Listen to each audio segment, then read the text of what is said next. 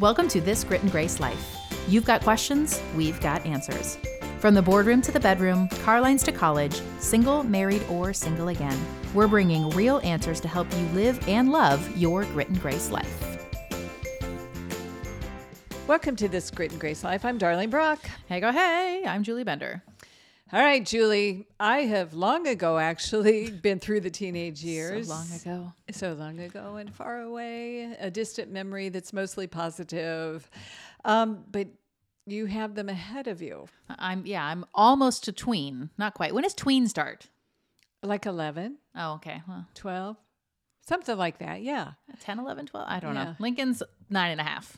He's not he's not tween yet, but it's on the horizon. So I'm really starting to pay more attention to, you know, parenting advice for the teen years. There was an episode we did early on this Grit and Grace Life with Dr. Zoe that spoke about it. We're going to bring that back today. But, you know, in addition to that, we thought we would just chat about what all parents who have teens know and what the teen acts like in their lives. Mm.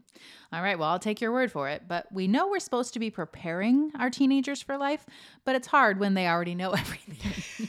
I think that's just kids in general, but I hear it really amps up in the teenage years. Yeah, they, they think they're really, really smart in those years. And, you know, they they are Ish.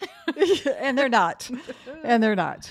That's funny. Every teen becomes helpful with your grocery list when the last of the junk food he or she craves has been consumed. It's like, well, you don't them. care if we ran out of vegetables, but those chips are very important to you. Yeah. And you say it repeatedly to me to make sure I get it at the store. Sounds like a husband as well. When your children become teenagers, you might want to get a dog. So someone is happy to see you. I don't I don't even know that I'm going to go all the way there though, Dar. You're not going to get No, a dog. You're just going to say, don't I be happy. I don't need a dog. Happy schmappy. yeah. If you want your house to seem cleaner, close the door of your teenager's room. I mean, yes, I could definitely see that. Yeah, it's true. Actually, I have to say, of my two daughters, it was true of one and not necessarily of the other. Well, I mean, that just feels like classic sibling differences, right? It is for sure. Totally. What about this? You're doing a victory dance because you asked a question and received a five word sentence in response. It's the truth, Julie, because they can say no, yes, I don't know, maybe, hmm. That's it. Well, That's and I know you you've always talked about your girls being so different. Were there times where you would have celebrated Lauren, or I mean, sorry, one of your daughters giving only a five word response and the other giving a lengthy five word response? Yes, yes, yes. My eldest, Lauren. indeed, it's true. She knows it. We say it. When she was two and started talking, she woke up in the morning and started talking and went to bed and quit. So she was my very verbal, told me everything that went on. And, you know, Chelsea was fine, good, uh huh. Even when she was younger, it just wasn't the same. I have two of those. All right. The scariest thing about raising a teen is remembering what you did when you were that age. Ugh, yeah. It is scary, but it's also informative, ladies. you know, you go, all right, I survived it. I didn't do anything too bad, hopefully, you know, or even the, the ones I did that weren't all that great. It came out okay, and I'm fine now. There you go. Well, like we said, today we're going to be talking all about the teen years. And with that, we're going to revisit an old episode with Dr. Zoe Shaw. Now, she's been a staple here at Grit and Grace Life for quite a long time, and we've been encouraged by her wisdom, insight, and help as we tackle life. Dr. Zoe is a licensed psychotherapist, author, relationship expert, and mother of five, having released her first book, A Year of Self Care. She now has a second one coming out, Julie, that's about the struggle with shame. I know. I can't wait to read it. We recorded this interview with her a few years ago, dealing on life with teenagers, the normal actions of this age, as well as what should concern us. And most of all, how we can deal with this potentially tumultuous time. So go back in time with us to this wealth of knowledge on raising teens. Dr. Zoe, we know moms may find themselves in a season of difficulty with their teen. We might be wondering when enough is enough and what is the difference between just a teenage angst and when it's something more. So there's a difference to me, Zoe, with uh, teen rebellion and teen angst and teen attitude. You know, those are real life things. And then there's a point where you go, I think my child's in trouble or has crossed a line. Can you talk to us a little bit about what that difference is and what it looks like? Absolutely. So, yes, when it comes to teenagers, they can seem extremely crazy and irrational, and like maybe they have a psychological disorder. But it's called being a teenager?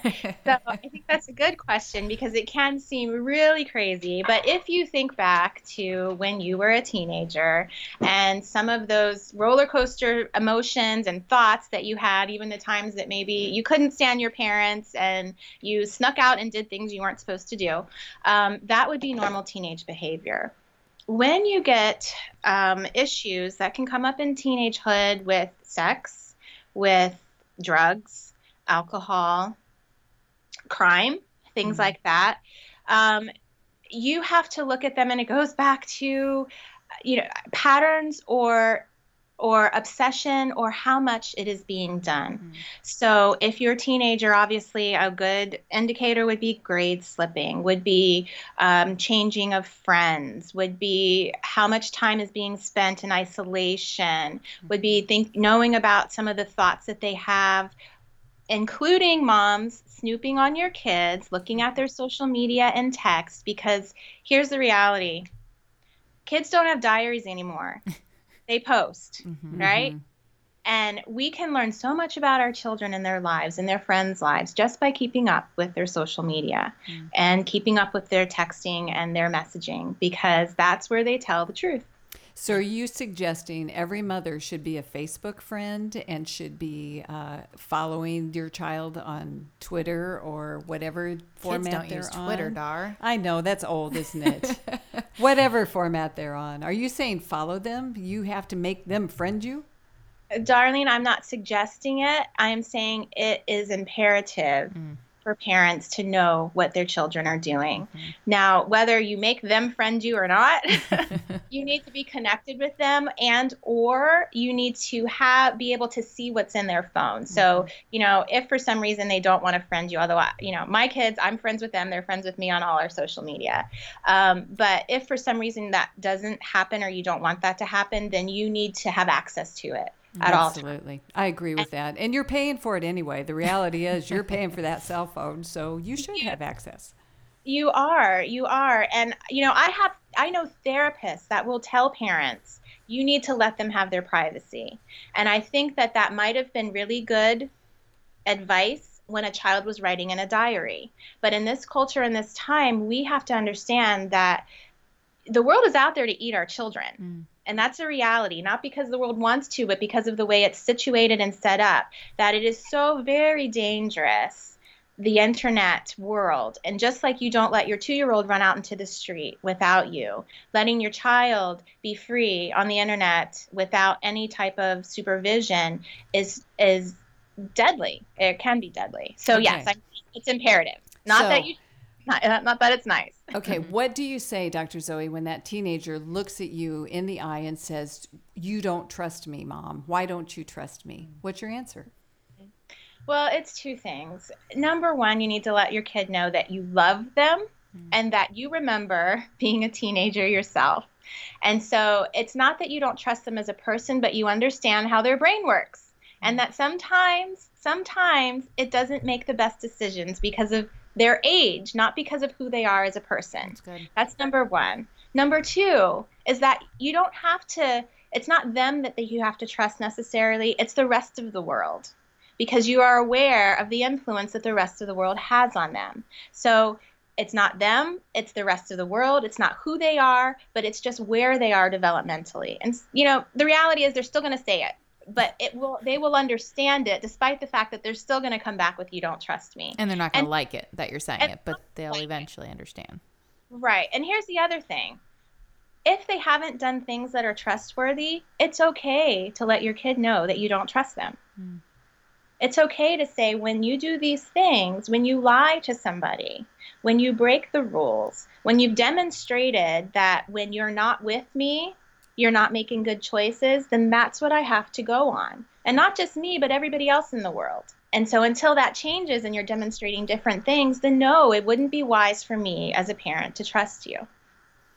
So you're trying to protect them from themselves to a mm-hmm. degree because they are young and the world is, as you say, out to eat them. Um, but how do you what do you do to surround them other than just know what's going on? Are there things, and you know, I kind of want to talk about if your child's not crossed the line, and then we'll talk about when your child's in the deep end. So let's talk now about the kids that are just normal rebellion, that are sneaking out of the window occasionally, that may, you know, may be driving too fast in the car, unbeknownst to you. Um, how do you try to to protect them from the things that are going on outside of just social media? Yes. So I, I think that's a good point because I think I know that teenagehood has to be a point of letting go, mm-hmm. right? And still supervising at the same time. And so, unless it is one of those big ones that we talked about crime, drugs, alcohol, you know, excessive sex, things like that, or inappropriate sex then you really need to let them go. You need to sometimes especially when it comes to looking at their texting or looking at some things they're putting on social media it can make you cringe but if it's just an expression, what you don't want to do is micromanage their life or attempt to, because they're just going to sneak even more and do it um, in ways that are not healthy. So those are the times that you got to shut up as a mom or a dad, and you've got to let them work those things out. But what you need to do is know that those are issues going on with your kids. And so you can talk about them and bring them up in ways that are not associated with what they're actually doing, if that makes sense. It does. And I know I found with my teenage daughters at the time they were teenagers, if I wanted to have a conversation with them, I had to not have it when I wanted to have it. Mm-hmm. And I had to mm. look for a completely new, it's like I had to find Switzerland to go yeah. sit down and have a real conversation with them because you can't do it when you're just bursting with emotion. You've got to find neutral territory. Absolutely. And that is so true. And I think that moms and it's just natural especially when you find something out and it's freaking you out a little bit you want to just jump on it and you, you want to do that and that's your natural instinct because it's your baby and you want to protect them. But what you have to recognize too is that you have to speak in a way that they can hear you. And they're not going to hear that desperation because they're just going to hear it as you being a nag and you being out of control and blowing up about nothing. And so you do have to find those times when you can, you know, address it that they can hear it. Okay, so let's say we've kept that we've we have insulated them to a degree. We've set the rules. We have protected them in the ways we can. We have access to their social media. But then we discover that they're in trouble. Yeah. That they are uh, hanging with kids that are leading them down roads that they shouldn't go, or you know, you're finding the drugs hidden in their drawers, or you're you know you're catching incl- you know little signs of maybe she's cutting or maybe you know some of the real scary stuff when that happens dr zoe what mm-hmm. what does a mom do? Well a mom freaks out. Yes absolutely. and, yeah. Okay so that's allowed. Okay. Uh, on the inside and in a secret you know appropriate place separate from your child right? So I think it's it's so okay to recognize that I'm feeling desperate and I'm scared and I'm I'm terrified. And really what you're terrified is that you're screwing up as a parent and you're mm-hmm. terrified that your kid is going to have a life that, you know, on the streets, in prison, and you go straight to worst case scenario, right? So yes, you do. If okay. I've already had those thoughts, yes, I can imagine you have those thoughts with an actual teenager. Oh, yeah. the struggle. It is a struggle. And so, what you have to do is try to tame that a little bit. And just like you said, Darlene, take a break and then come to them. And you need to address it straight on, head on. I found these drugs. Can we, we need to talk about it.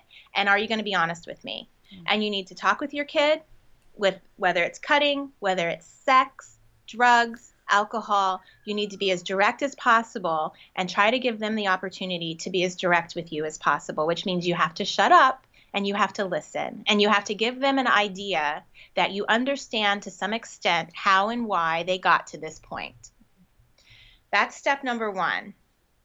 Step number two, I think that any parent who notices that there's any type of drug or alcohol abuse needs to go straight to Walgreens and you need to get a test. You can I get like drug testing and you test your kid and you let mm-hmm. your kid know that they are going to be tested on a regular basis. The thing at Walgreens tells you how often you need to test to whatever, and it will tell you whatever things are in your child's system. We need to know this kind of information. Mm.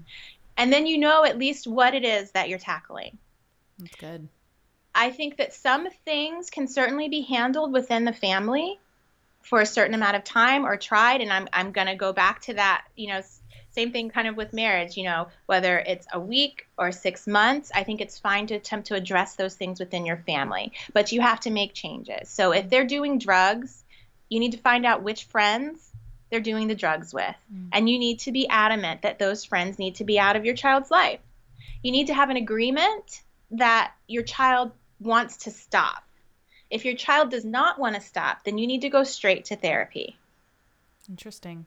Wow, that's really like specific and helpful. Yeah, awesome. and I think as a as a mom, you go, I, I, don't want him to be mad at me. I don't. Am I out of my mind? Am I overreacting? Mm-hmm. Am I you know, am I, am I, am I? I don't want to bring it up too soon or I'll push them even further, further away. away. Those kinds of things. Um, but that's not true. We need, I mean, we need to jump in. Like if they were running out in front of a car, we would run out after them. We need to take the same tact on the teenager, correct? Absolutely. We need to jump in immediately. But like I said, you jump in immediately with the with understanding or helping them to understand that you get them you're not jumping in to punish, you're not jumping in to condemn, you're jumping in to say, this is a problem. I don't think this is okay for your life for these reasons. And you need to maybe write them out or, or, or know what they are for you and your family. And we have to address this. Hmm. And you'll probably get a much different response than if you're freaking out and yelling and screaming and you know deciding that your your your kid is destined for whatever those horrible things are. But yes, you have to address it head on. And when it comes to drugs and alcohol, I don't I wouldn't say there is anything that is too little. Hmm. Nothing. So, well, you just mentioned, um, you know, a punishment or a consequence. Is there a punishment and a consequence with, say, drugs or alcohol, or there's just now I'm testing you and this needs to stop? Well, you know, I think it, it, depends on the age of your kids, first of all. If we're talking about a 12 year old versus maybe a 16 or 17 year old, at some point, the punishment and consequence is not as important as the lesson, if that makes sense. Mm-hmm.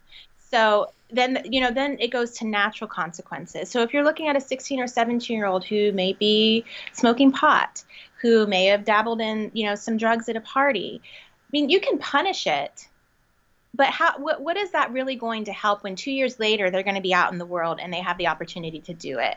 I think at that point there's more of consequence than punish. So when it goes to, to friends like i said you may call it a punishment like i am not okay with you associating with these friends anymore. Now they'll certainly feel that as a punishment mm-hmm.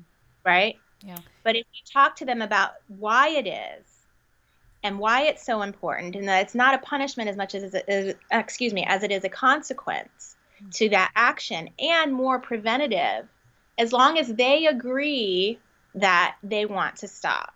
If they don't want to stop like i said you need to go to therapy rehab and then it's more of a mandate but still i wouldn't necessarily call it a punishment. Do you ground a kid from activities or or things like that? I would say no.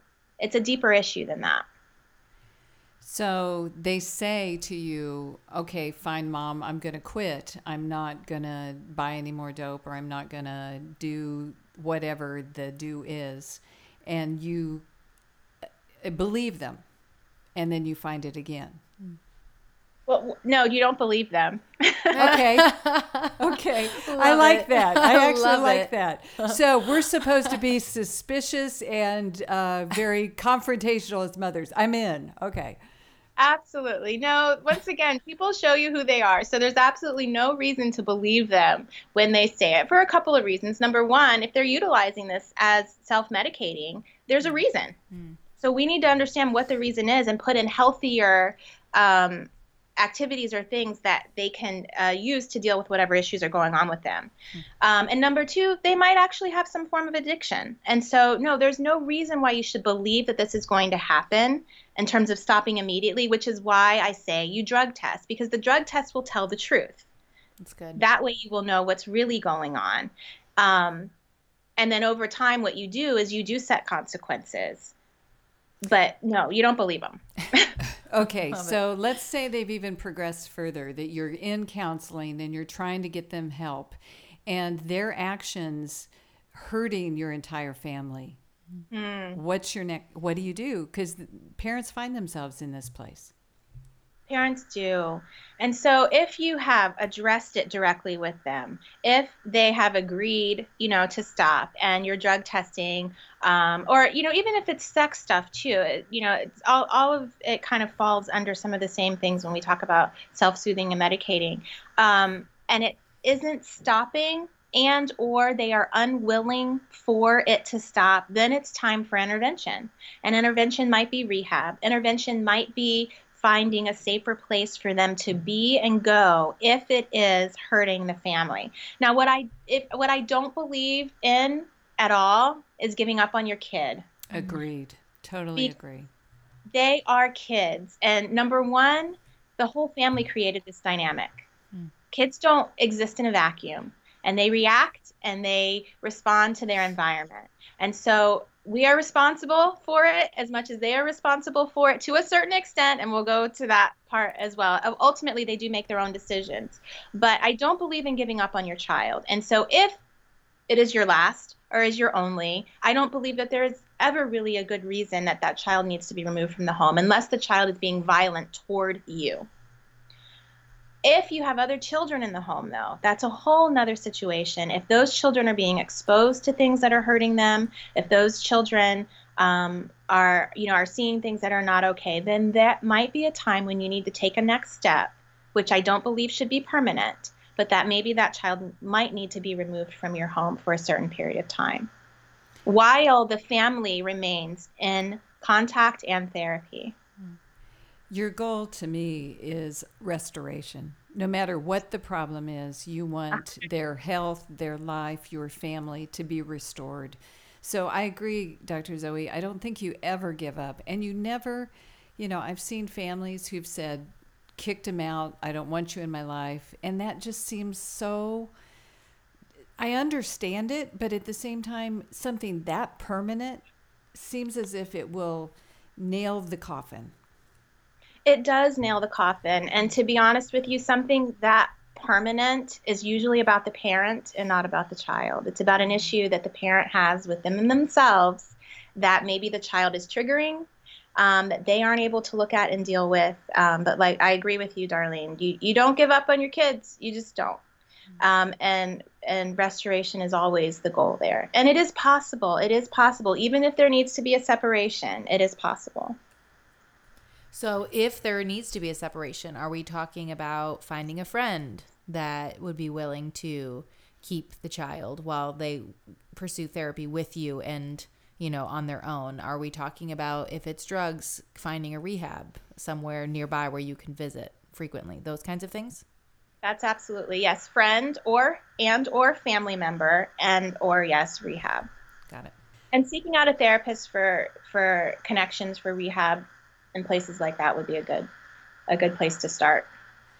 Okay, what's the balance, Dr. Zoe, between uh, I don't want to bear the responsibility, the entire, um, or the guilt of I must have been a horrible mother and I did everything wrong and, you know, I have totally screwed my kid up, and to, well, I, there are some things that I should have done different, but I'm a good mom and he's a good, or she's a good kid and we just maybe stepped off for a little bit.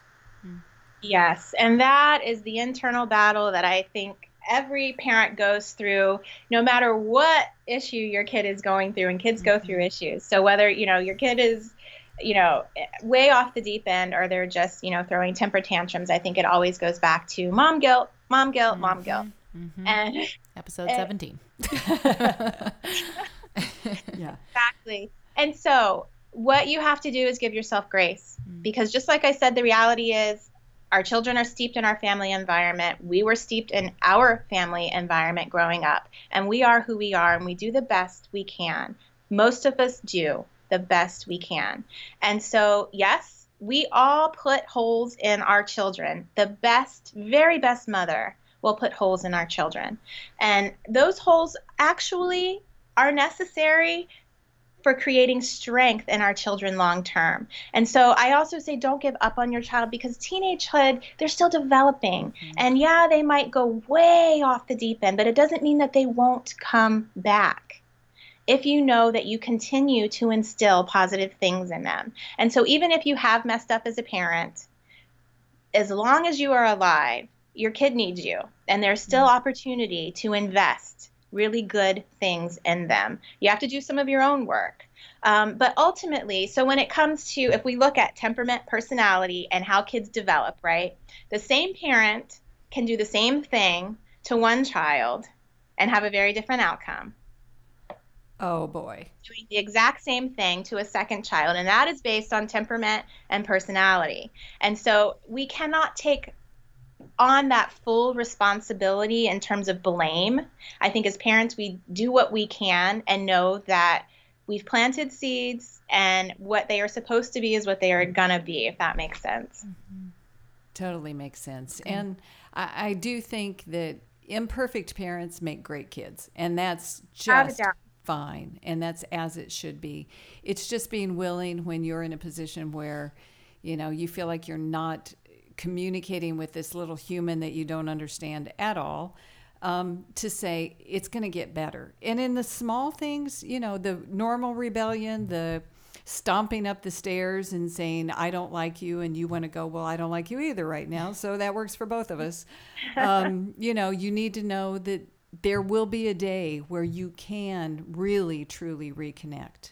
Yes, that is so true. If if you are willing to continue to stay in it and continue to do the hard things with your kids, talk about the hard things with your kids, and be there. I think the problems when you look at adults who have absolutely no relationships with their parents is that the pain got too great and parents weren't willing to stick in it. And when it comes to, to childhood and adulthood and parental child relationships, the parent is 100% responsible for maintaining and creating a relationship with a child until they are an adult. Mm-hmm. After that point, whatever adulthood is, it seems to be just expanding into the 30s these days. then the responsibility is 50 50. But up until that point, it's 100% the parents' responsibility to maintain that relationship. And some parents, especially ones who have been wounded, tend to try to make some of that, put some of that responsibility on their child. And it, it shouldn't be. Well, and you cannot go through a child's teenage years without having your heart stabbed. Even mm. in the the oh. little, little things or the big things, you will be hurt. You will be you will feel like that child does not love me, that child does not care about me, that child just told me that if I was out of their life, they would be a happier person. Mm. And it hurts. It hurts. It does. It hurts. And it's devastating because, you know, just like the Disney princess dream that we have as mom, as, as women getting married, we also have that same princess type. It's not princess, what is it? But it's that same kind of fantasy of, I'm going to have this baby and they're going to love me and I'm going to love them and it's going to be so perfect and I'm going to be the best mom, not like my mom, right? right. And then life happens. And the reality is, yes, Darlene, you've been through it. I'm going through it. And you're right, they hurt you because they're human and we're human and we do ha- tend to feel that way that they don't appreciate and i've given all of this and i'm doing all of this. And we take it personally when it's not personal. It's their development. It is. Yeah. personal. And you need to realize that from about the time they're 12 or 13 until they're usually in their t- early 20s that mm-hmm. you become dumb as a brick Mm-hmm. And yeah, and they just know that they understand life and you don't. Uh, but you get really smart again when they're in their early 20s. It's amazing how your brilliance has gone through the roof. Isn't that funny? Yeah, it's so true. And I remember, I mean, I look back and maybe Julie, you can look back and remember going through that, you know, with your parents or your caretakers. Um, I think of adolescence as and a, a, teen so okay so when i think about adolescence i think of this is a adult body that's going through toddlerhood. Mm, so it's the same developmental process and you look at a toddler and it's no i can do it me do it right and they they're trying to assert this independence and then in the next second it's mommy i need you mommy, mommy, right? Mm-hmm. And adolescents are going through that same. The problem is it's in an adult body and they're expressing it in a totally different way that's not nearly as cute as the but they need us in the exact same way. And that's a really good example. I like that a lot. Um, so keeping in mind that I don't have a teenager, um, mm-hmm. but as I'm hearing you guys talk through, um, you know, the kinds of things that are important to do and to not do when you see your your child going through these um, normal and then maybe moving more into struggles that are maybe less normal but more serious. Something I keep thinking is this the type of season where you really want to make sure there's someone in your child's life that you trust um, that they trust um, that can be a mentor, so to speak, someone who's maybe a safe person for both of you um, that can kind of help share that, um, you know, uh, that, that shepherding type of relationship with your child?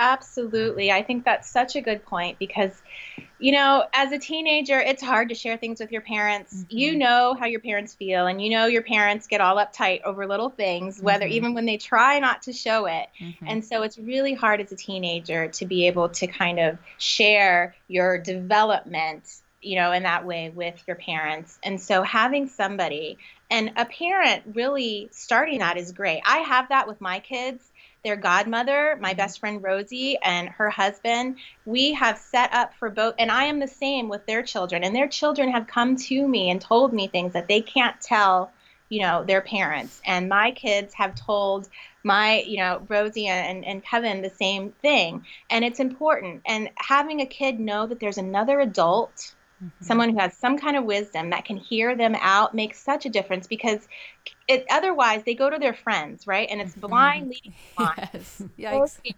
So scary. Yeah. And so I think it's important to set that up. If you have a friend or you know there's someone in your community that um, could be of help and is willing to invest in your kid, please, please, please reach out to them and have, let him have or her have those conversations with your kids so that your kids know that there's someone they can turn to and give your kids that permission too, knowing mm-hmm. and understanding that that's a natural phenomenon, that you don't want to always share everything with your parents. Yeah, we have a couple and a family that we're real close to that my daughters call their bonus mom and dad and their bonus mm. family. It's like the add on, and it works really well because they can say things that I can't. Yeah. And it's the kind of thing that I'm seeing. Like, it seems like if you wait until your child may need this person, it might be too late. They might see right through your plan. So, even, you know, trying to think when they're younger, um, you know, if they're five, six, seven, you know, who who do they have a connection with outside of me and or their dad um, that i can really foster that relationship to continue to be connected. So as they get into those more difficult years they already feel like they have another safe person that they can be a part of. Right. I think that's a really good point is that that connection you know needs to already be there to some extent. And for that person to go to your kid and let them know you know hey listen um, i'm here. And i have to say that I, I don't know about other women, and I don't know about you, Darlene, but for me initially there was a kind of a feeling of jealousy. Like, wait, why are you? Sh- I'm your your parent. Why are you sharing this information with somebody else and not me? But I think as parents, we have to get over ourselves and recognize that it's about what's in the best interest of our kid, right? Oh. Not about our feelings. No, and every I think every mom has that. I, am the mom. Nobody else mm-hmm. needs to be that. And so yeah, you do always have that emotion, but then you know, you realize I have seen, of course, now with my adult daughters, I have seen rich relationships that have made them so much stronger from other women that I'm mm-hmm. really thankful for that I couldn't have done. So, absolutely. Yeah, it's great. That's good. Well, I'm going to make sure when I put the show notes together for this episode that I first link back to the other episodes you've joined us on, Dr. Zoe, because we always love hearing from you. I'm just so encouraged every time we get to be together um, by your wealth of knowledge in so many different areas. So I'll make sure to link um, link to those. But I also want to just give you a chance to share with everyone how they connect with you um, outside of this time, your social media handles, your own podcast show. Um, maybe they even want to get in touch with you because you do um, have the ability to be uh, their therapist even remotely. So, share a little bit about how someone may connect with you outside of this Grit and Grace Life podcast. Absolutely. So my website is www.drzoeshaw.com, D-R-Z-O-E-S-H-A-W.com, and all of my social handles are Dr. Zoe Shaw. And my podcast is called The Dr. Zoe Show, Redefining Your Superwoman. And you can find that on iTunes, Libsyn, Google, and Stitcher, I believe all of the things. Yeah, so we will make sure that that's easy for you to click over and find her. So, Dr. Zoe, when it comes to teenagers, uh, their privacy is not paramount We need to step in when we see trouble and we need to go in like a bull in a china shop. Is that correct? That is correct. And when when we say their privacy is not paramount, I think the illusion of privacy is very important. And so I think oh, it's I like okay, it. yeah, for us to respect that, but still we need to know. So we need to snoop and we need to see things and we only need to bring them up when they are big major. Yes, it. that's Perfect. perfect. Love it. Well, thanks again for sharing with us on this episode, and we will certainly be having you back again soon. Julie, we love the tips Dr. Zoe gave us for this confusing time for, you know, both you and your teen, which is why we decided to bring it back because I think it's very valuable. For sure. And we truly believe bringing this conversation back will help you handle those teen years. You know me, I am saving this one to revisit again and again when my time comes. Well, Dar, can you give us a Bible verse to close it out? Yeah, this is my favorite Bible verse in everything in life, but I think it really applies to the teen years. It's Philippians 4:13. For I can do everything, including dealing with, raising, and managing my teens through Christ who gives me strength. Amen. Well, thanks for joining us on this episode. Be sure to check the show notes for more resources on loving and leading your teens, and we'll catch you next time. Thanks for tuning in to another episode of This Grit and Grace Life. Make sure you've subscribed and rated and reviewed the show so more friends can find us. You can also share about this episode on your social media or send it to a friend you think it could help. You can find everything we talked about in this episode on our website, gritandgracelife.com, where you'll also find plenty of other articles from other women answering questions you may have.